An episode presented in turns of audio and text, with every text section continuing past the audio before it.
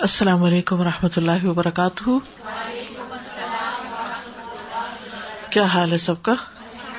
الحمد للہ نحمد و نسلی اللہ رسول کریم اما بعد، فاعوذ باللہ من الشیطان الرجیم۔ بسم اللہ الرحمٰن الرحیم۔ ربش رحلی صدری ویسر لی امری۔ وحل العقدم من لسانی یفقہ قولی۔ قل هل يستوي الذين يعلمون والذين لا يعلمون واذا قيل انشزوا فانشزوا يرفع الله الذين امنوا منكم والذين اوتوا العلم درجات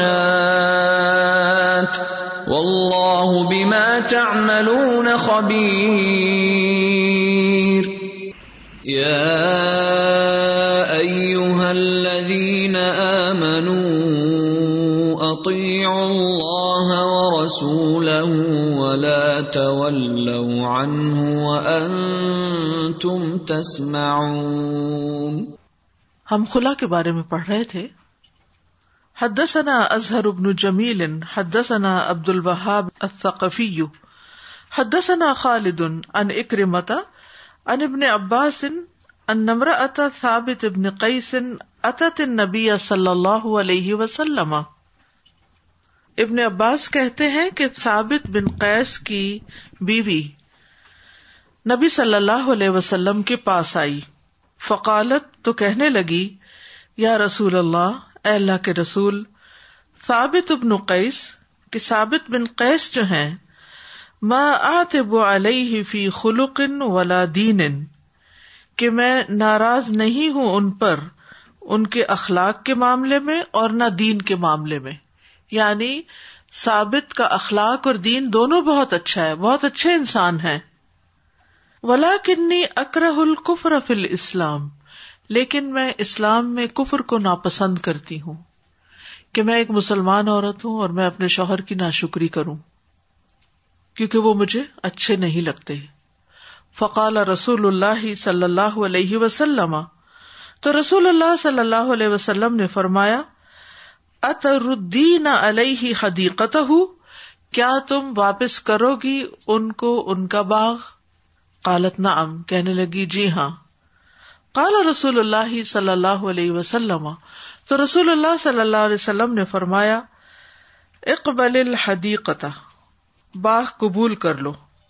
و تلق ہا اور اس خاتون کو طلاق دے دو۔ تتلی بس ایک ہی طلاق، کیونکہ ایک طلاق دینے سے بھی طلاق واقع ہو جاتی ہے۔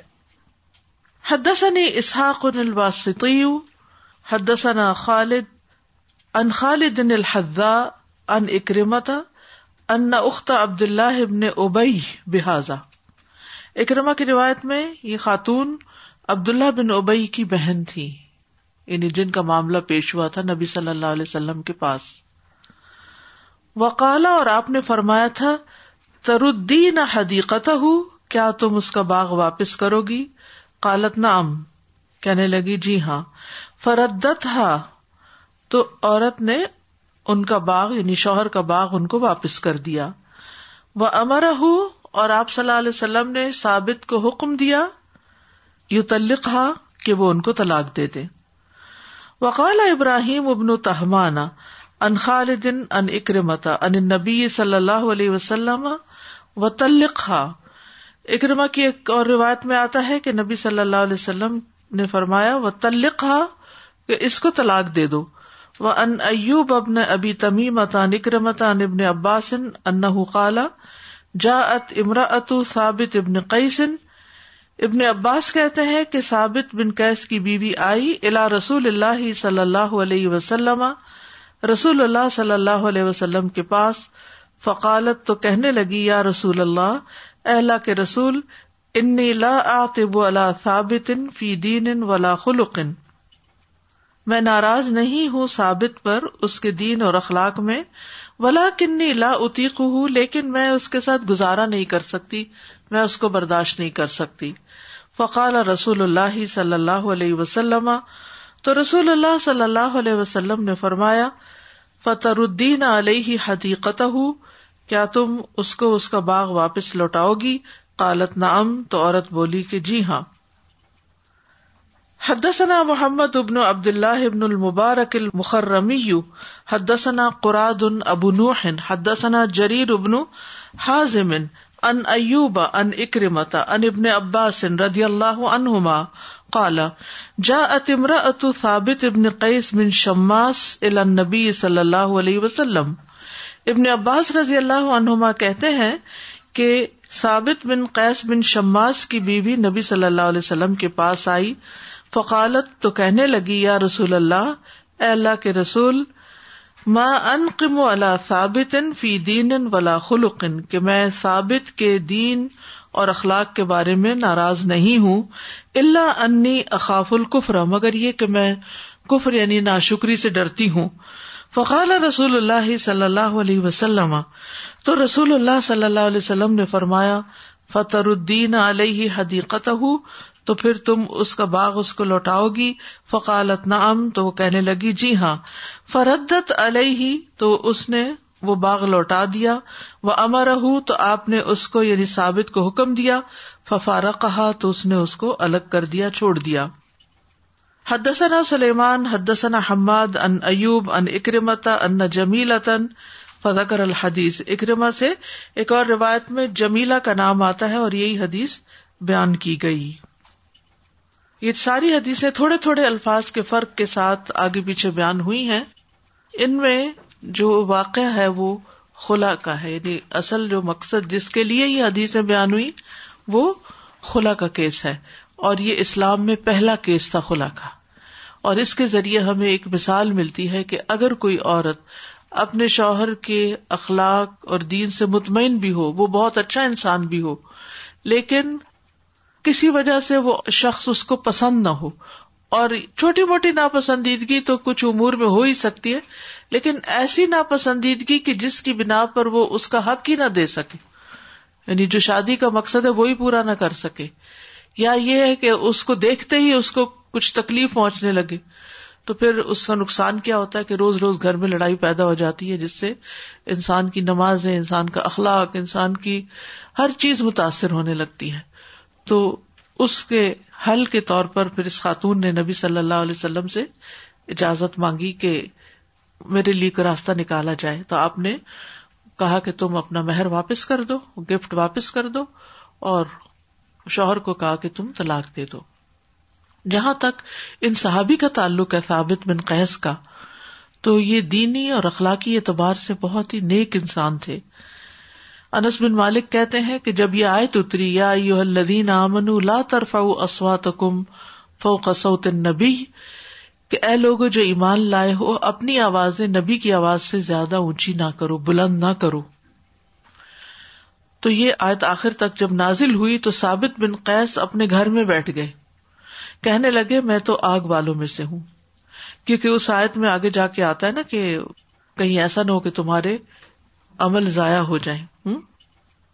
انہوں نے خود کو نبی صلی اللہ علیہ وسلم کی خدمت میں حاضر ہونے سے بھی روک لیا کہ میرا والیوم بہت اونچا ہے اور اللہ تعالیٰ نے منع کر دیا ہے کہ آپ کی مجلس میں آپ کی آواز سے زیادہ اونچی آواز نہیں نکالی جائے گی۔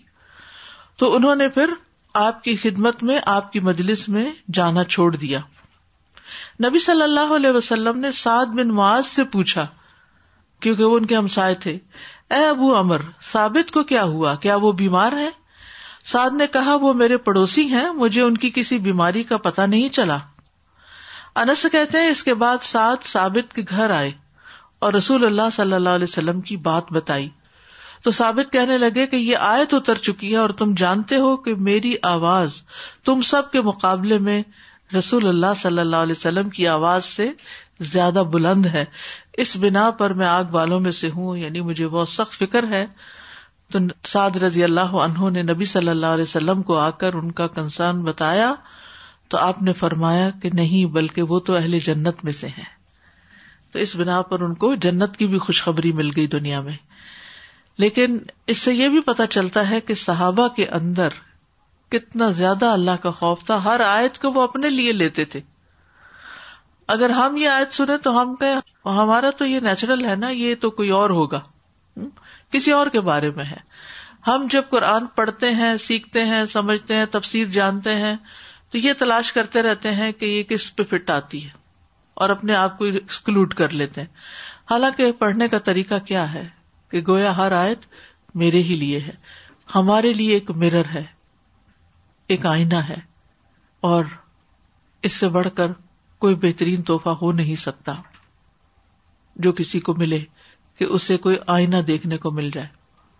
ایک شخص تھا، اس کی شادی ہوئی تو لوگوں نے اس کو طرح طرح کے گفٹ دیے، لیکن ایک شخص کہنے لگا کہ یہ بہت امیر انسان ہے، اس کو کسی بھی مالی چیز کی ضرورت نہیں۔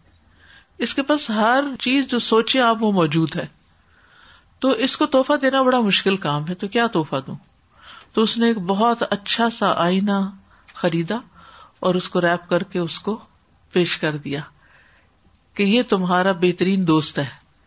یہ تمہیں وہ کچھ بتائے گا جو تمہیں کوئی اور نہیں بتاتا۔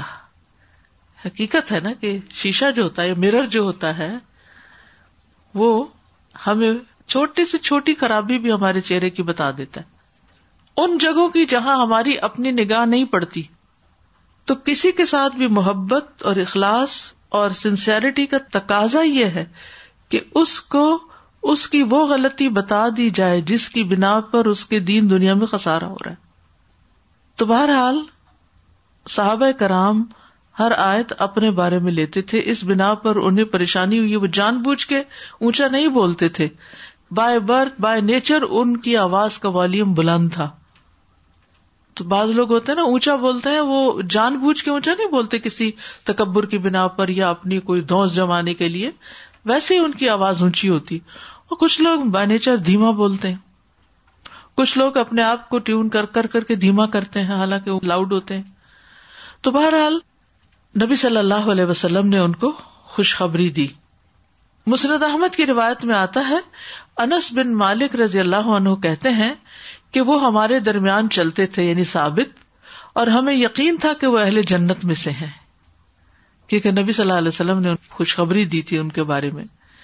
جنگ کے یماما کے دن ہماری صفوں میں کچھ انتشار پیدا ہوا۔ سخت جنگ تھی یہ، جس میں کئی سو حفاظ بھی شہید ہوئے تھے۔ تو ثابت بن قیس بن شماس رضی اللہ عنہ آئے۔ اس وقت انہوں نے اپنے جسم پر ہنوت ملی ہوئی تھی۔ ہنوت ایک خوشبو ہوتی ہے جو مردے کو ملتے ہیں، اور کفن پہنا ہوا تھا۔ فرمانے لگے، تم اپنے ہم نشینوں کی طرف برا لوٹے ہو یعنی تم نے مس مینجمنٹ کا ثبوت دیا ہے۔ اور پھر انہوں نے لڑائی شروع کی حتیٰ کہ وہ شہید ہو گئے اور نبی صلی اللہ علیہ وسلم کی خوشخبری پوری ہو گئی۔ ثابت جو تھے وہ بہترین انسان تھے۔ رسول اللہ صلی اللہ علیہ وسلم نے ان کے بارے میں فرمایا کہ ثابت بن قیس بن شماس بہترین آدمی ہے وہ رسول اللہ صلی اللہ علیہ وسلم کے خطیب تھے۔ ابن عباس کہتے ہیں نبی صلی اللہ علیہ وسلم کے عہد میں مسلمہ کداب مدینہ آیا اور یہ کہنا شروع کر دیا، اگر محمد کے بعد یہ سارا معاملہ مجھے سونپ دیں یعنی مجھے نبی مان لیں آپ لوگ، تو میں ان کی پیروی اختیار کر لیتا ہوں۔ یعنی ڈیل کرنے آیا تھا۔ وہ اپنی قوم کے بہت سارے لوگوں کے ساتھ مدینہ آیا تھا۔ نبی صلی اللہ علیہ وسلم اس کے پاس تشریف لائے۔ آپ کے ساتھ ثابت بن قیس بن شماس رضی اللہ عنہ تھے۔ نبی صلی اللہ علیہ وسلم کے ہاتھ میں کھجور کی شاخ کا ایک ٹکڑا تھا۔ یہاں تک کہ آپ آ کر مسلمہ اور اس کے ساتھیوں کے پاس ٹہر گئے۔ آپ نے فرمایا، اگر تم مجھ سے لکڑی کا یہ ٹکڑا بھی مانگو تو میں تمہیں نہیں دوں گا اور میں تمہارے متعلق اللہ کے حکم سے کسی صورت میں تجاوز نہیں کروں گا۔ یعنی میرے بعد تمہیں نبوت میں نہیں دے سکتا۔ نبوت تو اللہ تعالیٰ دیتا ہے اور میں اللہ کا حکم چھوڑ کر اپنے پاس سے تمہیں ایسی کوئی چیز نہ دوں گا، نہ اس کا وعدہ کروں گا۔ اگر تم میری اطاعت سے منہ موڑ گئے، تو اللہ تجھے بے بس کر کے قتل کرے گا۔ اور تمہارے بارے میں مجھے جو کچھ دکھایا گیا ہے، خواب وغیرہ میں میں تمہیں وہی سمجھتا ہوں کیا جھوٹی نبوت کا دعوی کرنے والا۔ یہ ثابت بن قیس ہیں جو میری طرف سے تمہیں جواب دیں گے۔ اور آپ رخ پھیر کے تشریف لے گئے، اور ثابت نے نبی صلی اللہ علیہ وسلم کا دفاع کیا اور جو کچھ کہنا تھا کہا۔ تو یعنی ان کا اتنا مقام تھا ثابت کا۔ لیکن یاد رکھیے، ان سارے فضائل کے باوجود ان کی بیوی ان کو پسند نہیں کرتی تھی۔ یعنی ضروری نہیں ہوتا کہ جب کہیں طلاق ہوتی ہے تو وہ دو لوگ بڑے ہی برے ہوتے ہیں۔ اور پھر دوبارہ ان کی شادی ہونا ایک مسئلہ ہو جاتا ہے۔ ضرور کوئی خرابی ہوگی نا، تبھی تو طلاق ہوئی۔ اور لوگ اس میں بہت زیادہ ٹچی ہو جاتے ہیں اور پن پن کے ڈھونڈ ڈھونڈ کے نقش نکالتے ہیں تاکہ نہ کر سکیں۔ حالانکہ ایک شخص اپنے اخلاق میں، اپنے کردار میں، اپنے دین میں، دنیا میں، مال میں، ہر چیز میں بہت اچھا ہو سکتا ہے۔ لیکن جس سے اس کی شادی، اس سے مزاج نہیں ملتا۔ بازو کا دو لوگ بہت متقی، پرہیزگار، پارسا ہوتے ہیں، لیکن ان کے آپس میں عادتیں نہیں ملتی ہوتی۔ تو وہ ایک دوسرے کو برداشت کرنا مشکل ہو جاتا ہے۔ اس بنا پر پھر روز روز کی لڑائی سے وہ کیا سمجھتے بہتر یہ ہے کہ ہم الگ ہی ہو جائیں۔ ایسے میں طلاق ہے یا خلا ہے یا فسق نکاح ہے یا جو بھی ہے، اس کے بعد کسی کے بارے میں برا گمان نہیں قائم کرنا چاہیے۔ یعنی سوچنے کی بات یہ کہ اگر کسی کو طلاق ہوئی ہے، کسی لڑکی کو ہوئی ہے یا کسی لڑکے کا گھر اجڑ گیا ہے، تو ان کے بارے میں بدگمانی سے کام نہ لیں کہ ضرور یہ برے لوگ ہیں۔ کیا حضرت زید میں کوئی خرابی تھی؟ یا حضرت زینب جن کا نکاح نبی صلی اللہ علیہ وسلم سے ہوا بعد میں، ان میں کوئی کمی تھی؟ لیکن دونوں کا مزاج کسی وجہ سے آپس میں نہیں ملتا تھا۔ یہ بہت نیچرل ہوتا ہے۔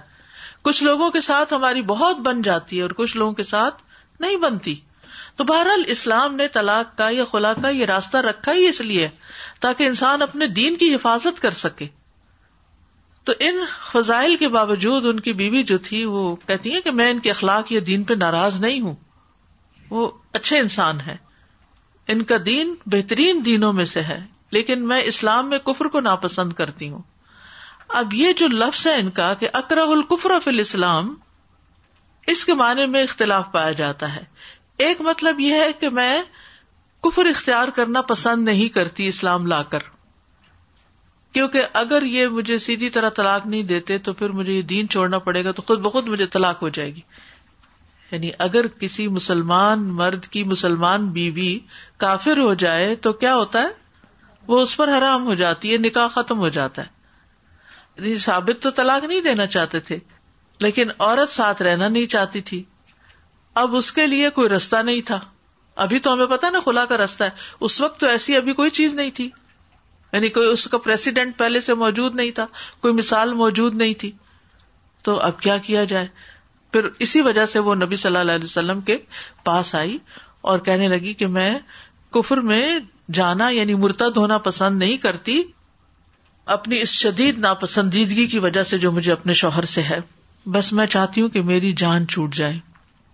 اور دوسرا مانا وہی جو میں نے پہلے کیا کہ کفر یہاں بمانا نا شکری ہے کہ میں اپنے فرائض کو ادا نہ کر سکنے کی بنا پر شوہر کی نا شکری نہیں کرنا چاہتی۔ اور یہی مانا زیادہ راج ہے۔ اس حدیث سے یہ بھی پتا چلتا ہے کہ خلا جائز ہے، اگرچہ صرف بیوی کو ہی حدود اللہ قائم نہ رکھنے کا خوف ہو۔ یعنی ضروری نہیں کہ دونوں کو آپس میں اختلاف یا اعتراض ہو۔ ایک فریق بالکل کمفرٹیبل ہو، اس کو کوئی مسئلہ نہیں، لیکن دوسرا جو ہے وہ کمفرٹیبل نہیں ہے۔ تو ایسی صورت میں بھی کھلا ہو سکتی۔ یعنی اگر عورت کمفرٹیبل نہیں، لیکن ہسبینڈ جو ہے وہ راضی ہے، اس کو کوئی مسئلہ نہیں۔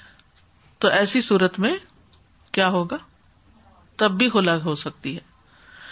اللہ سبحان تعالیٰ فرماتے ہیں اللہ یقاف اللہ یقیما حدود اللہ۔ تو اس سے مراد یہ نہیں کہ دونوں ہی اس بات سے ڈرتے ہوں کہ دونوں اللہ کی حدود قائم نہیں رکھ سکیں گے۔ بلکہ اگر ان میں سے کوئی ایک بھی ڈرتا ہو کہ اللہ کی حدود قائم نہیں رہے گی، تو اس صورت میں کھلا جائز ہے، چاہے وہ ایک ہی طرف سے کیوں نہ پٹ اپ کی گئی ہو۔ اور یہاں پر حدود قائم نہ رکھنے کا مطلب کیا ہے کہ بیوی کو یہ ڈر ہو کہ وہ شوہر کے حقوق ادا نہیں کر سکے گی اور ادا نہ کر کے اللہ کے یہاں مجرم نہ بنے۔ ٹھیک ہے؟ اس حدیث کے دیگر ترک بھی ہیں۔ ان میں جو خاتون ہے ان کا نام حبیبہ بنت سہل بتایا جاتا ہے، انصار میں سے۔ ٹھیک ہے؟ اور کہا جاتا ہے کہ یہ ثابت بن قیس کی زوجیت میں تھی رسول اللہ صلی اللہ علیہ وسلم فجر کی نماز کے لیے جانے لگے تو آپ نے حبیبہ بنت سہل کو اندھیرے میں اپنے دروازے کے پاس کھڑا پایا۔ آپ نے پوچھا کون ہے؟ تو کہنے لگی کہ میں حبیبہ ہوں۔ آپ نے پوچھا کیا بات ہے؟ کہنے لگی، میں نہیں اور ثابت بن قیس نہیں یعنی میرا اس کے ساتھ گزارا نہیں۔ پھر جب ثابت بن کیس آئے تو رسول اللہ صلی اللہ علیہ وسلم نے ان سے کہا، حبیبہ بن سہل آئی ہے اور اللہ کو جو کچھ منظور تھا، اس نے مجھ سے بیان کیا۔ تفصیلات اور لمبی کہانیاں نہیں بتائی بٹ جو اللہ کو منظور تھا، اس نے مجھے بتایا ہے۔ حبیبہ نے کہا، اے اللہ کے رسول، جو کچھ انہوں نے مجھے دیا وہ سب میرے پاس ہے۔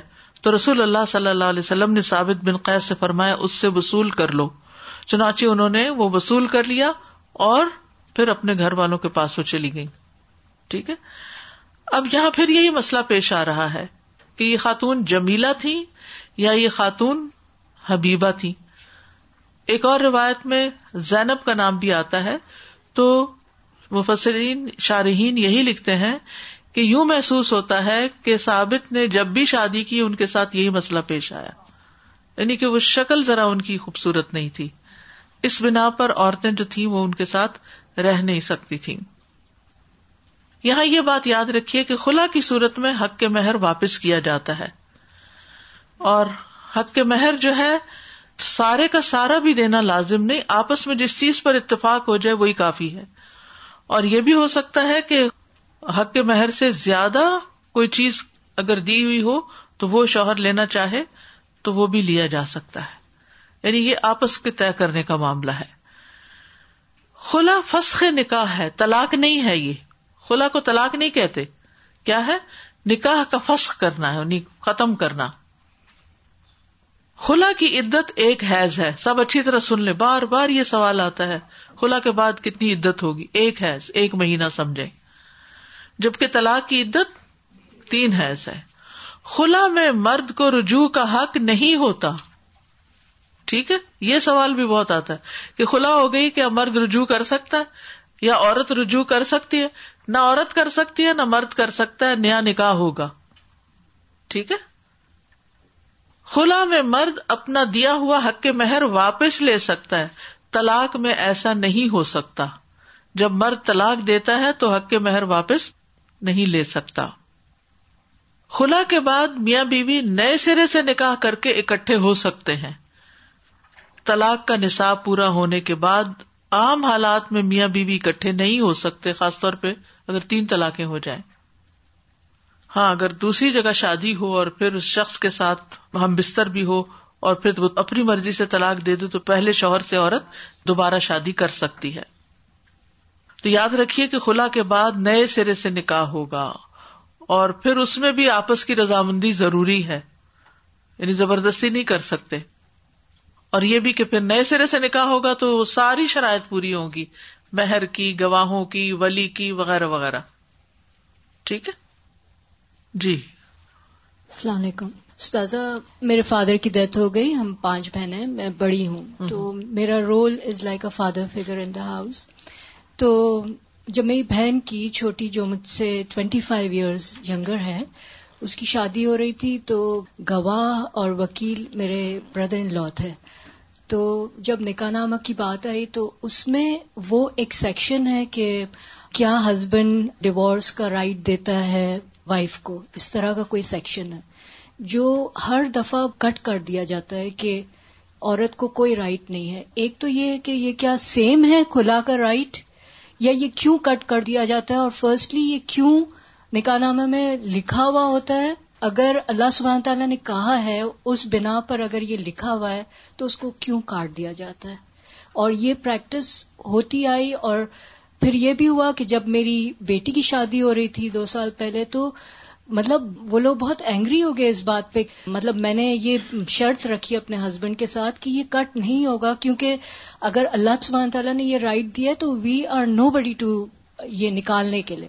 لیکن ان کے ساتھ بہت دیر بات ہوئی اور بہت کمیونیکیشن ہوئی اور یہ تخیر ہوتی ہے یعنی کہ شوہر بیوی کو اختیار دیتا ہے. یہ انشاءاللہ اللہ صورت الحضاب میں آپ مزید دوبارہ پڑھیں گی. یہ ایک چوائس ہے، لیکن یہ لازمی طور پر نہیں ہے کہ اس کو ضرور فل کیا جائے. اگر کوئی کرنا چاہتا ہے تو ٹھیک ہے، لیکن عموماً والدین ہی نہیں کرنے دیتے، کیونکہ خواتین عام طور پر یہ ہے کہ چھوٹی سی بات سے ناراض ہو کر طلاق مانگنے بیٹھ جاتی ہیں اور اگر ان کو حق مل جائے اور وہ حق استعمال کر لیں تو گھر بہت جلدی ٹوٹ جائے گا کیونکہ کوئی رشتہ ایسا نہیں ہوتا کہ جس میں اختلاف نہ ہو۔ تو بہرحال پرسنلی میں بھی اس کے حق میں نہیں ہوں کہ عورت کو یہ لکھ کے دے دینا چاہیے، کیونکہ ایسا نہ ہو کہ وہ اس کا غلط استعمال کر لے۔ لیکن ایک اختیار ہے پاکستان میں خواتین کے رائٹس کو پروٹیکٹ کرنے کے لیے، کیونکہ بہت زیادہ ظلم ستم عورتوں پہ ہوتے ہیں۔ تو اس بنا پر وہ چیز وہاں لکھ دی گئی ہے، لیکن اس کو بھرنا ضروری نہیں۔ اگر کوئی بھرتا ہے تو اس کی مرضی ہے، کیونکہ وہی جو ہوا نا کہ انہوں نے مائنڈ کیا تو آغاز میں ہی طلاق کی بات ہونے لگ جائے تو وہ ایک عجیب سی سچویشن پیدا ہو جاتی ہے کہ شاید دال میں کچھ کالا ہے، یہ گھر نہیں بسانا چاہتے، تو پہلے سے ہی ایک طلاق کی بات کی جا رہی ہے۔ ابھی شادی نہیں ہوئی اور طلاق بھی ساتھ ہی مانگی جا رہی ہے۔ یعنی اخلاقی طور پر کچھ مناسب معلوم نہیں ہوتا، ورنہ یہ کہ اگر کوئی اس کو بھرتا ہے اور لیتا ہے حق تو ٹھیک ہے، پھر سوچ سمجھ کے استعمال کرے۔ السلام علیکم ورحمۃ اللہ وبرکاتہ۔ استاذ اس میں جیسے آپ نے کہا کہ اگر وہ یعنی خلا لے لیتی ہے اور اس کے بعد شوہر اور بیوی بی جو ہیں دوبارہ اگر ملنا چاہتے ہیں اپنی باہم رضابندی سے تو نئے سرے سے نکاح اور سب وہی جو نکاح کی کنڈیشن جی۔ ہیں وہ ہوں گی۔ کیونکہ یہ تو بہر خلا ہے تو اس میں تین بار جو طلاق دینے والا حق ہے اور جیسے نارملی اگر ایک عام حالات میں اگر اپنی بیوی کو طلاق دیتا ہے ایک مرد تو اس میں اگر وہ ایک بار دے دیتا ہے تو اس کے بعد جیسے تین میں سے جیسے ایک تو اس نے دے دی دو بار کا حق ہے ابھی اس کے پاس۔ اب خلا میں بھی جیسے یہ الفاظ تو طلاق کے شوہر ہی کہتا ہے تو یہ دوبارہ سے جو نکاح ہو رہا ہے تو یعنی یہ تین والا رائٹ ابھی بھی اس کے پاس ہے یا وہ ایک ایک حق چلا گیا اس کا؟ یہ پوچھنا پورا ہی چلا گیا یہاں کیونکہ عورت نے پوری طلاق لے لی ہے۔ اب شوہر کے پاس کوئی حق نہیں رہا اس کو روکنے کا۔ رجوع کرنے کا حق نہیں ہے۔ اب نئے سرے سے نکاح ہوگا اب نئے نکاح میں پھر دوبارہ وہ طلاق دے یا خلا ہو یا اللہ نہ کرے گھر بسی رہے وہ الگ صورت ہے۔ جی استاد یہی میں جاننا چاہ رہی تھی کہ جب نئے سرے سے ہوگا تو وہ تین جی مطلب تین کا ہی ہوگا۔ تین ہی کا ہوگا نا؟ جی۔ جی ٹھیک جی السلام علیکم۔ وعلیکم۔ استاد کوشچن یہ تھا کہ جیسے ڈیوورس طلاق کے بعد رجوع کرنے کا ہے کہ تین مہینے کے اندر آپ کر سکتے ہیں۔ تو خلا میں کوئی ٹائم پیریڈ ہے؟ اس میں تھوڑے سے مسائل آگے بھی یہ بتائے جاتے ہیں کہ اگر وہ عدت کے دوران بھی رجوع کرنا چاہتا ہے ایک مہینے کے تو بھی نیا نکاح ہوگا۔ اچھا۔ جی۔ اور اگر عدت پوری ہو جاتی ہے؟ عدت پوری ہو جاتی ہے تو بھی نیا نکاح ہوگا۔ تو وہ اس کا کوئی ٹائم پیریڈ تو نہیں ہے؟ چھ مہینے بیس سال بعد ہو بے شک۔ کرنا چاہے کرنا چاہے تو دوبارہ نئے سرے سے جزاک اللہ۔ I didn't have a question. I wanted to say how you mentioned that it's better that there is no clause of women initiating the divorce. Maldives has 98% of Muslim population, and they have the highest divorce rate in the world, so much so that they are even mentioned in the Guinness Book of World Record uh, for having the highest number of divorces. And this is all the Muslim population that we are talking about who take the divorce. And in the past 15 years, the government of Malaysia gave the right to women to initiate divorce, and the number has tripled by where women are initiating the divorce. So this is something, what the advice that you're giving is definitely working in the favor, and that is something which should not be done. And the reason women are citing for taking khul from their husband, especially in Malaysia, is two reasons. One, they don't care about the household at all. The men, they don't care about the household at all. And second reason is they are so strict that they feel the women are being oppressed. Hmm.